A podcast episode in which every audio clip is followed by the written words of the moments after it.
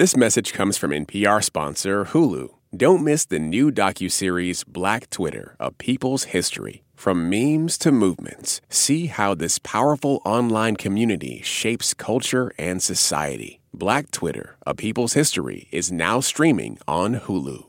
Hey y'all, this is Sam's Aunt Betty. This week on the show, why American immigration policy never seems to change. All right, let's start the show.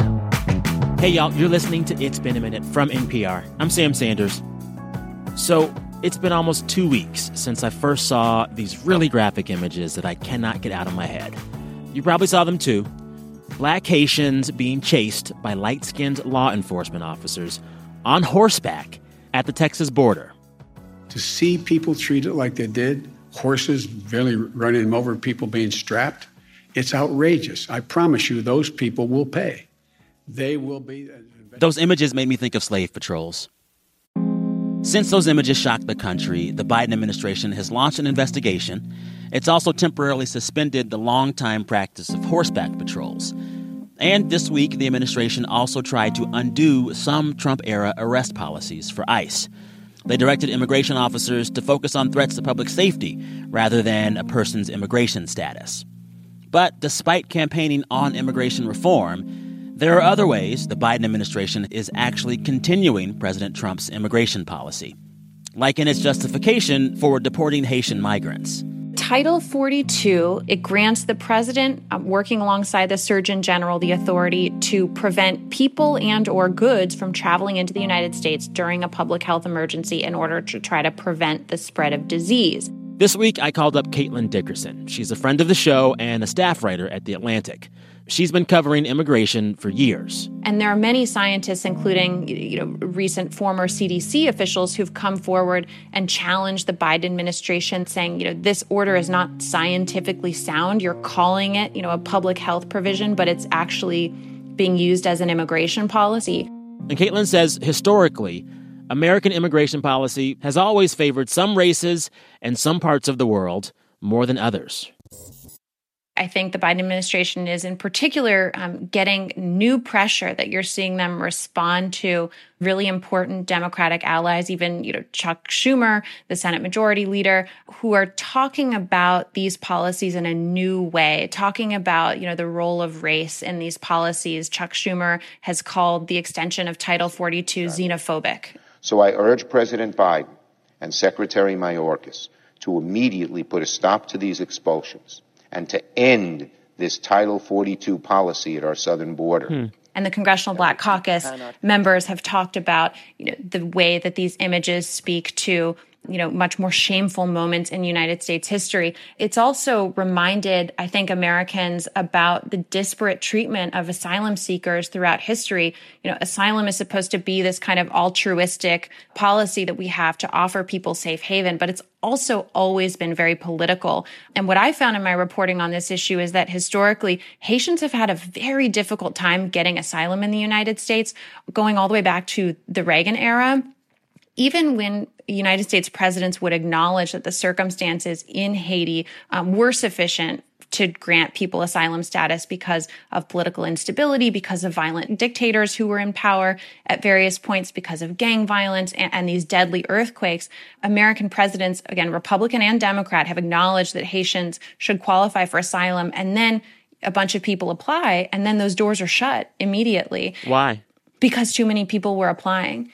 And this happened under mm. both President Bush and President Clinton. And so when you compare yeah. that to, you know, hundreds of thousands of, you know, refugees from communist countries throughout Europe and China who came to the United States during the Cold War, and then you look at Haitians who have more often than not had the door shut on them, that's kind of this new pressure that the Biden administration is facing yeah. now to, to answer for, you know, why does yeah. that discrepancy exist? Yeah. Well, and you've written about this. Um, for most of Western Europe, if you can afford a plane ticket to get into the US, you can kind of just stay. And there's going to be a lot less pressure and surveillance on you to get you back to your home country, right? Exactly. Yes. I mean, there are disparities that exist that are kind of baked in from the very beginning uh, when it comes to our immigration policies. If you're coming from a wealthy country, if you're somebody of privileged background, it's very easy for you to buy a plane ticket, get to the United States, and then if you want to claim political asylum because of some destabilization in your home country, you can walk into an immigration office and ask for it and go through a non-adversarial administrative procedure to have your case heard.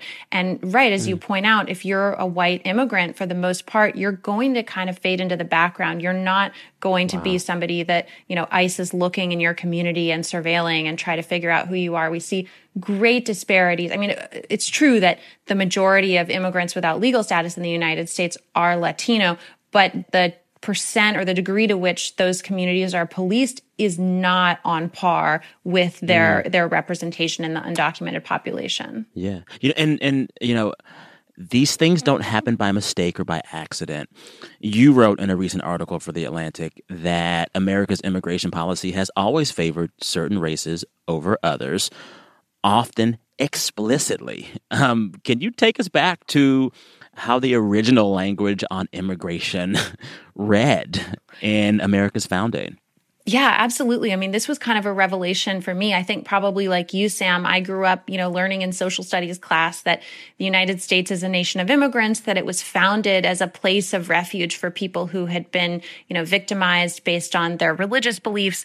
Um, and the sort of founding principle of the country was that, you know, you know, freedom and openness and that people were supposed to be able to thrive here regardless of their background. Yeah that's not the whole story. There's actually a lot missing there. So yeah. what I learned is that our immigration laws, first and foremost, were established as a form of racial control, very specifically in the United States, going back to 1790 when the idea of citizenship is codified by the first American Congress and it's made available only to free white men.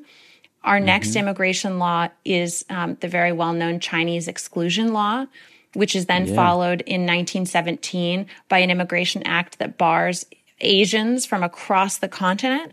Um, and then yeah. we get to 1924, which is the era of eugenic, you know, racialized science, that the science that has been completely debunked, but at the time, you know, led members of Congress to believe that people of white Nordic backgrounds were racially superior. And we created an immigration law, a, that established quotas based on that now debunked science. We also had a practice of requiring migrants coming in from Mexico only to bathe in border patrol stations. That lasted until the 1930s. And again, it was only wow. Mexican immigrants based on this idea that they somehow were more likely to be dirty, um, which is, of mm. course, not true. And this remains the case until the 1960s, until the civil rights era, when we pass a new immigration law that eliminates these express references to race but by then these ideas about you know black and brown immigrants are already baked into not only our laws but also our culture um, yeah. and our stereotypes and just how we think about people. Coming up more with caitlin dickerson on u.s immigration policy and what truths america might have to reckon with to move forward on this issue. Stay with us. This message comes from npr sponsor discover Here's a familiar situation. You have a question about your credit card. You call the number for help and can't get a hold of anyone. If only you had a Discover card. With 24 7 US based live customer service from Discover, everyone has the option to talk to a real person anytime, day or night. Yep, you heard that right. A real person. Get the customer service you deserve with Discover. Limitations apply. See terms at discover.com/slash credit card. This message comes from NPR sponsor REI Co op. REI has gear, clothing, classes, and advice for camping and glamping, biking and hiking, axing and snacksing, backpacking, and another outdoor thing that rhymes with backpacking. Visit your local REI co op or rei.com for the million and one ways you can opt outside. This message comes from NPR sponsor Homes.com. When you're home shopping as a parent, you have lots of questions about local schools. That's why each listing on Homes.com includes extensive reports on local schools, including photos, parent reviews, student teacher ratio, school rankings, and more. The information is from multiple trusted sources and curated by a dedicated in house research team. It's also you can make the right decision for your family. Homes.com, we've done your homework. This message is brought to you by NPR sponsor Progressive Insurance. You call the shots on what's in your podcast queue. Now you can call them on your auto insurance too with the Name Your Price tool from Progressive. Tell Progressive how much you want to pay for car insurance, and they'll show you coverage options within your budget. Get your quote today at progressive.com. Progressive Casualty Insurance Company and Affiliates. Price and coverage match limited by state law. This message comes from the Run Through with Vogue. Listen as designers, Vogue editors, and industry icons like Erykah Badu and Florence Pugh have in depth conversations about fashion and culture. New episodes are released each Thursday wherever you get your podcasts. And so, from the start, America's immigration policy um, has favored certain races and parts of the world over others. But then something changes in 1965 that seems to level the playing field in a big way even though it wasn't intended to do that. I'm talking about the Immigration and Nationality Act of 1965. What did that do, and how did it surprise the folks who wrote that law? yeah, so scholars and historians who went back and studied the congressional record uh, behind the 1965 law found that the Democratic members of Congress who introduced it, even JFK, who supported it at the time and talked a lot about this idea of a nation of immigrants, you know, they were very open about the fact that when they wanted to eliminate these uh, race and nationality based quotas from our immigration laws, they said to other members of Congress, don't worry, this is not going to dramatically change the racial makeup of the country. Wow. And in fact, they came up with a system of family reunification, of prioritizing, you know, visas for people who already had family members living in the United States, as opposed to prioritizing, for example, you know, what sectors in the economy needed more help and doing sort of work based visas that was because of the assumption that at the time, you know, the majority white population of immigrants would make up the majority of those who requested new visas. And so it was a way of eliminating race in name, but the hope was perpetuate um, the system where we have mostly white immigrants who are allowed into the United States based on the fact that their family members lived here. And we all know now that that didn't happen. the exact opposite kind of happened, right? The plan backfired and completely changed the demographic nature of this country, you know, to the point where, as you know, we're going to be a majority minority country in the next decade or two. So that 1965 law was taken advantage of in massive numbers by people from South Asia, from South and Central America and Mexico, from parts of Africa and the Caribbean um, and completely changed the nature of the country. Yeah. Well, and like that puts the Biden White House in this really tricky situation. Um, increasingly on the left, there is an acknowledgement of the ways that racism has been baked into lots of American law and policy since its start so in that scenario, you can't have Joe Biden just continue the status quo on immigration anymore because his party and Democrats are increasingly less status quo on things like immigration policy. They are questioning the very structure itself. How does Biden handle that? You know, how does he both speak to a nation raised on the optimistic language of America being a nation of immigrants, but also speak to his supporters and his base continually and even more so now than ever questioning those very systems and where they come from. You know what I've found, Sam, looking back at the history, is that changing immigration laws requires, in the United States, it requires leadership, it requires boldness, and it requires a willingness to get people mad at you. You know, we have never, I've learned passed an immigration law in the United States without a big fight. Immigration has always been divisive. It, there are so many examples. You look back after the Vietnam War, for example, you know, did all Americans want tons of um, Vietnamese refugees to come to the United States? No, they didn't. But that was something that was led mm. by the White House and by members of Congress who decided to push for it anyway because they thought it was the right thing to do. But it it's been interesting for me to think about that because one of the things I heard most often from President Trump's immigration advisors was that they weren't scared to make people mad. You know, they would say things to me like, yeah, yeah we're not scared to take a few, a few arrows. We know that's going to happen. You know, but we believe so strongly in what we want to achieve that, you know, we think it's worth it.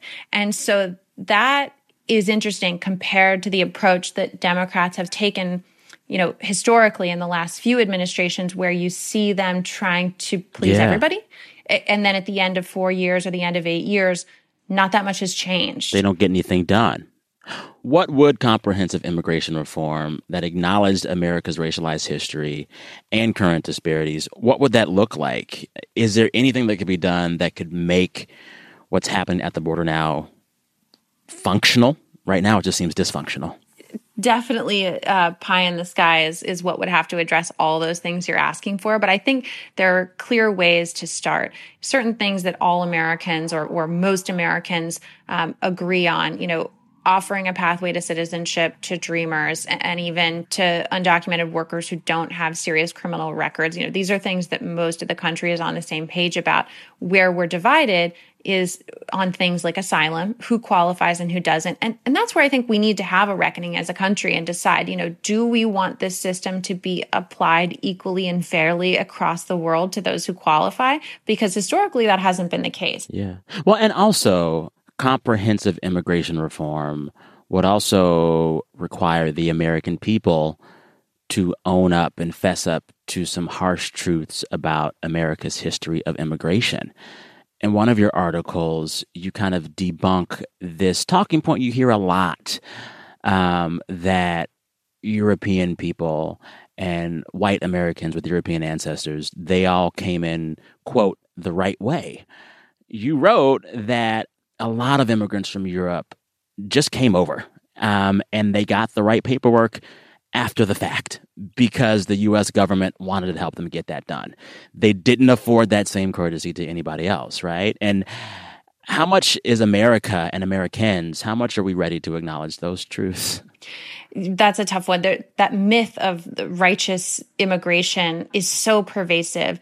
And, you know, it's not any individual's fault. I don't think in most cases it's a pernicious thing. It's, it's what people grow up learning and they don't realize, right? That especially when it comes to people whose grandparents and great grandparents came over from Europe, you know, they may have arrived at the United States at Ellis Island at a time when you didn't need a visa. You, you just could pass a medical check and you could get here and start working. Um, if you were from Southern Europe, if you were Jewish, you wouldn't have been eligible for citizenship at the time. But programs that were introduced later allowed those immigrants from Europe to be able to legalize and become citizens in a very routine way. And those same privileges just were never extended to people from other parts of the world who came irregularly as well.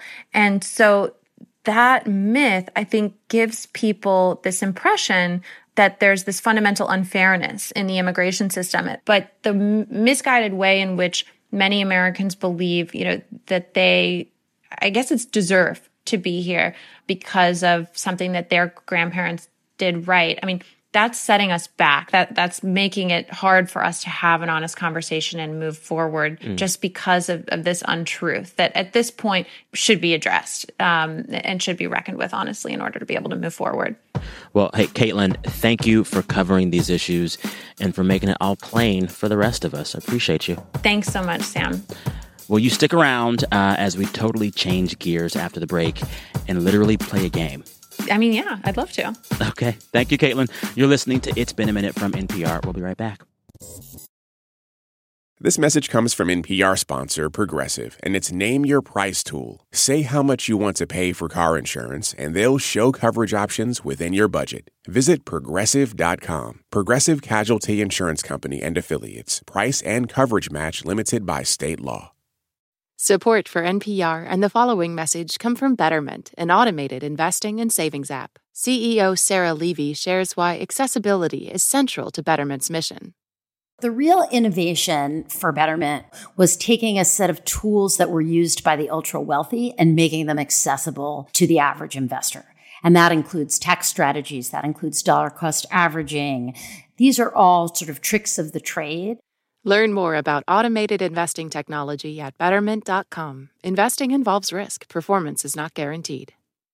This message comes from NPR sponsor Bluehost. Try Bluehost Cloud, the hosting plan made for WordPress creators by WordPress experts. With 100% uptime, fast load times, and 24 7 support, your sites can handle high traffic spikes. Visit Bluehost.com. Support for NPR and the following message come from Bombas. Bombas makes absurdly soft socks, underwear, and t-shirts. And for every item you purchase, Bombas donates another to someone facing homelessness. Get 20% off your first purchase at bombas.com slash NPR and use code NPR. Taylor Swift has dropped a new album. She is the biggest pop star in the world, and everything she does makes news. I gasped. I was like, oh my God, I've been there, and you can identify with it. For a breakdown of Taylor Swift and her new album, The Tortured Poets Department, listen to the Pop Culture Happy Hour podcast from NPR.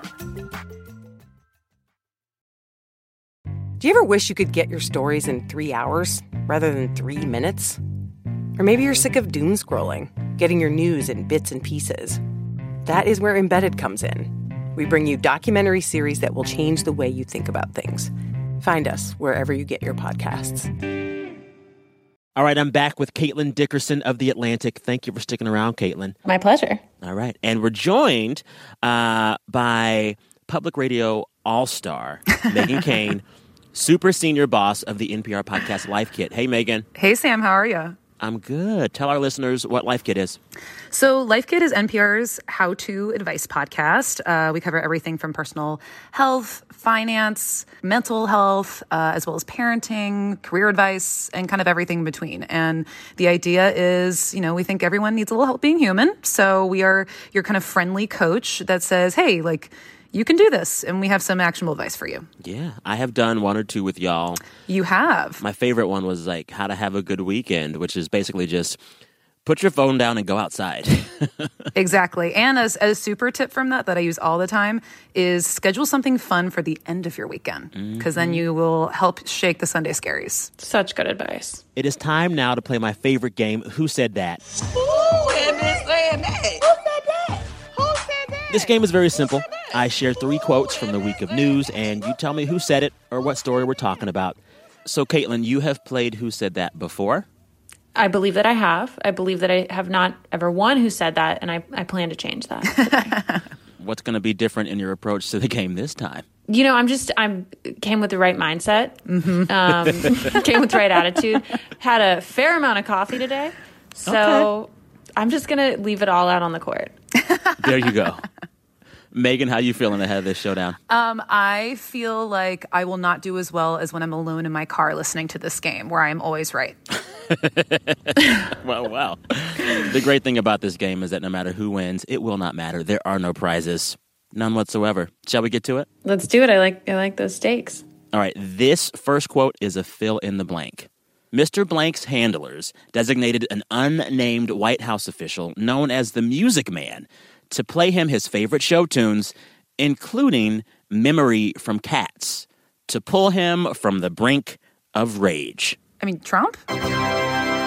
He's he's a musical guy. He's a musical guy. He's a New Yorker. Come Oh, on, he's there a New go. Yorker. I'm shocked and speechless. I completely missed this. I yeah. Why didn't we know about this? Yeah. So this quote comes from an article in the New York Times. They were covering Stephanie Grisham's new tell all book about her time working as press secretary in the Trump White House. And the book is full of juicy stories. And one of them is that Trump used to have to have show tunes like Memory from Cats played for him when he was angry in the office. And honestly, I'm not mad at that. I mean, I get it. theater kids feel deep, and when you need to let it out. As a former theater kid who was actually in a production of The Music Man, I totally get this.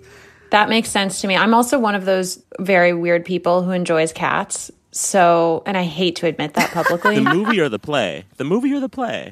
the play. Have you seen the movie? Yes, I have seen the movie, and I and that's why I said the play. I mean, I've seen the movie, and I mean, it's entertaining. I'm not saying it's good, but it is entertaining. No. I went I went to see the movie Solo right when it came out because I was like I want to see this train wreck. And I remember thinking the film was done. Oh no! But then when you think it's done, the cats come back for like an encore. And when they came back, I literally in my seat in the theater said, "Oh!" I was like shooketh from the cats coming back. I totally enjoyed watching it and would even watch it again. It's just not something that I would reach to as a balm in the way that I might like Yeah. put in the VHS tape and this is embarrassing, but that we had of the of cats on Broadway, and that had a little bit of a soothing effect. Which cat do you most identify with? Uh, There's like a train cat, right? He like tap dances.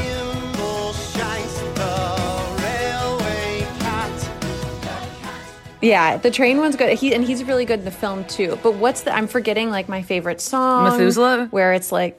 No, the something cat, the something cat. It's a it's a genre of cat. oh, it's not a Jellicle cat. Well, they're cat. all Jellicle cats. The Jellicle cat, right? Oh, uh, sorry, they're all Jellicle cats. Okay, well, I, I also want to be a Jellicle cat, but I, What's the Jellicle song? That one was fun. It's the Jellicle Jellicle cats How and does? Jellicle cats. Jellicle songs for Jellicle cats. Jellicle songs for Jellicle cats. Jellicle songs for Jellicle cats. Just over and over, Jellicle cats. I mean, It's so the joke about cats is like if you like cats introducing themselves, you'll like cats. That's all you need to. That's all you're watching for. Who got that first point? I did. you did get it. okay, okay. Just saying. You Megan asked. got it. I, All remem- right. I remembered. Yeah, yeah. Okay. Good job, Megan. Thank you. Well earned. Appreciate it. Here's the next quote There are few things in life that are dreams come true. This is mine. Who said that? Whoa, I have no idea. Hmm. It's This is- about an iconic TV show coming back to the small screen soon. A TV show. Um, the crime procedural. Oh, of note. America's most. Yeah, yeah, yeah. Law and Oh, Order. Who said Law and Order? Caitlin. Who said Law Caitlin. and Order? Caitlin did. Caitlin, But you the got this original, point. like Thank the you. original, there's a million Yeah. Law and Orders though. Yeah. So that quote comes from Law and Order creator Dick Wolf. The one and only. Um, and he was talking about the news this week that his classic show Law and Order is returning to TV. So Law and Order, the first one, the original one, it left the airwaves in 2010. Since then, of course, we've seen all the spinoffs, SVU, Ice T and them, um, Chris Maloney continuing to do whatever, all of those shows. But they're going to bring back the original. How do I feel about that? I think my mom will be thrilled. Um, she's seen every Law and Order, and she will always be. As soon as an episode comes on, she's like, "No, it's never the first guy that they bring on; it's the guy after that." Like she knows the whole like formula. So they're thinking that they might get some of the beloved characters back from the original series, but the cast is still not fully set. I mean, if y'all could pick anybody to lead the cast of an original Law and Order reboot, who would it be? I don't know why The Rock comes to mind for me Oh. immediately. That's a different show at that point. it's a slapstick comedy at that point. You don't think The Rock can do dramatic? If they could make Ice T a convincing television law enforcement officer after he after the songs he was rapping for so long, they can do anything.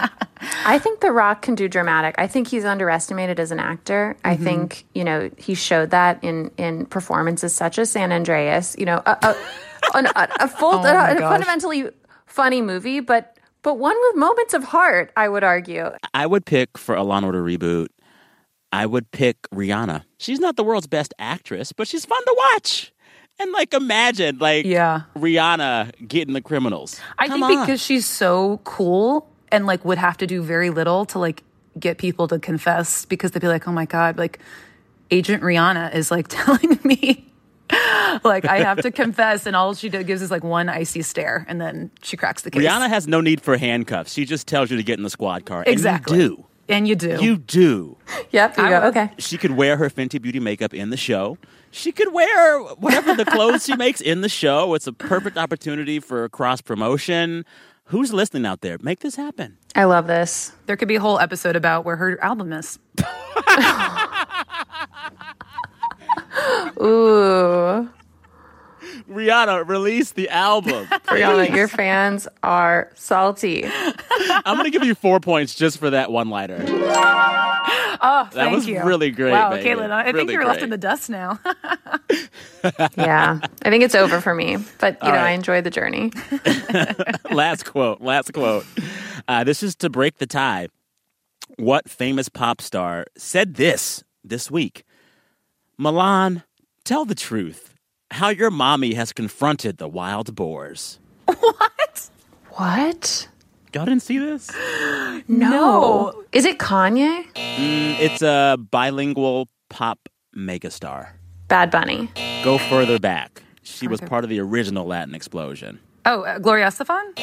No, a little further. In Further the back? Late nineties. Oh, late What? Early So- two thousands. Hips Uh-huh. don't lie. Oh, Shakira. Yeah. Wow. You really, you really handed that to us on Yeah, a silver sorry. platter. I did not. embarrassing. hmm Y'all didn't see this? No. I totally missed this. Shakira had to fight off wild boars this week. Wow. What? Yeah, so Shakira is in Barcelona these days because her husband uh, plays soccer or football, as it's called over there, for the team in Barcelona. But on her Instagram story this week, she was recounting the story of how she and her eight year old son were confronted by and almost attacked by wild boars in Barcelona recently. Wow. Wow. That must have been scary. I mean, so what's crazy is she fights off the boars who grab her bag, but she gets it back. She was saying they wanted to take her bag, which had her cell phone, off into the woods. And Shakira was like, no, no. Not today. And she fought the boars off, kept her bag. But then she's on Instagram telling the story. And at one point, she looks over to her son, Milan, and says, Milan, tell the truth how your mommy has confronted the wild boars. Oh, And I'm oh my like, gosh. I don't. We believe you, Shakira. We believe you. and to clarify, Wow. so Shakira first spoke about it this week. We're not exactly sure when it happened, but it was all over her Instagram this week. Uh, Shakira, we are glad you're okay. Yeah. I mean, if anyone is willing to defend her life and her family's life, whenever, wherever, it's Shakira. It's Shakira. I want to. I'm really that? impressed. Yeah, I'm impressed. Um, I'm really impressed. Wild boars are terrifying. what would y'all do if confronted by wild boars? Um, freeze. I want to say run. They're fast. Yeah, I'm pretty fast. Would, could you like run in a zigzag? Like you know how they tell you if like an alligator's chasing you to like run in a zigzag? Would that help you at all? I have no idea. Huh. I would call 911 and hope that Rihanna showed up. There we go. There we go. And she would stare that boar down. Um, who won the game? I think it I was. technically. I think well, Caitlin I eked said me out. Shakira, but then Meghan got that bonus point. Was that real? I feel like we said Shakira at the same time. Ooh. Uh, Oh, We're gonna have to check the tape. I'm not sure who to give this to. I mean, technically, Caitlin won the game, but we gave Meghan extra emotion points for the funny one liners and the comedic timing. you know what? Being told I'm funny is a win in and of itself to me, so I give this one to Caitlin. Spoken like a true theater kid. it was an honor just to be nominated. there you go. There you go. Um, so gracious. congrats to Caitlin. You're the winner, victorious.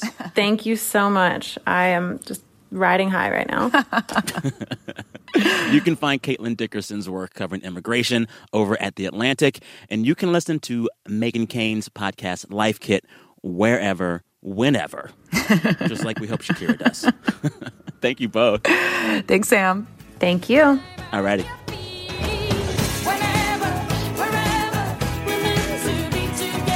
Now it's time to end the show as we always do. Every week, listeners share the best thing that happened to them all week. We encourage folks to brag, and they do. Let's hear a few of those submissions. Hi, Sam. This is Erin in Denver, Colorado. And the best thing that happened to me this week is that today is my birthday. I went to the Botanic Gardens this morning with my mom and sketched. It feels like a gift. Hi, Sam. This is Katarina from South Carolina. The best part of my week this week was my husband and I closing on our first house. Woo! We're so excited and we are ready to move in. The best part of my week was that I got to see my sister after 587 days apart when we last saw each other in February of 2020. I also got to celebrate my four year anniversary with my soon to be wife, Erin. Hey Sam, this is Susie. I'm a single mom living in Iga, Japan. And the best part of my week was being able to put my girls back into preschool. After about a month of being with them at home, it was really nice to be able to let them go play with their friends and to get a little bit of work done at home. Thanks for your show. I always enjoy it. Thanks for everything you do. I love your show. I hope everyone has a great week. Thanks to all the listeners you heard there Aaron, Katarina, Rachel, and Susan. Listeners, you can share the best part of your week with us at any point throughout any week. Just record yourself and send that voice memo to me via email, samsanders at npr.org. That's samsanders at npr.org. All right, this week, It's Been a Minute was produced by Anjali Sastry, Liam McBain, Sam Yellowhorse Kessler, Janae West, and Andrea Gutierrez. Our fearless editor is Jordana Hochman. We had engineering help this week from Gilly Moon, and our big boss is NPR's Senior VP of Programming, Anya Grundmann. Listeners, before we go, I want to let you know we're in the middle of a three part series on this show right now. We're looking at great moments in pop music crossover history. There's already one episode of this series out right now. It's all about Soul Train and the simple beauty of that show and how it crossed over without ever having to try to. You can check it out wherever you get your podcasts. All right, till next time, be good to yourselves. I'm Sam Sanders. We'll talk soon.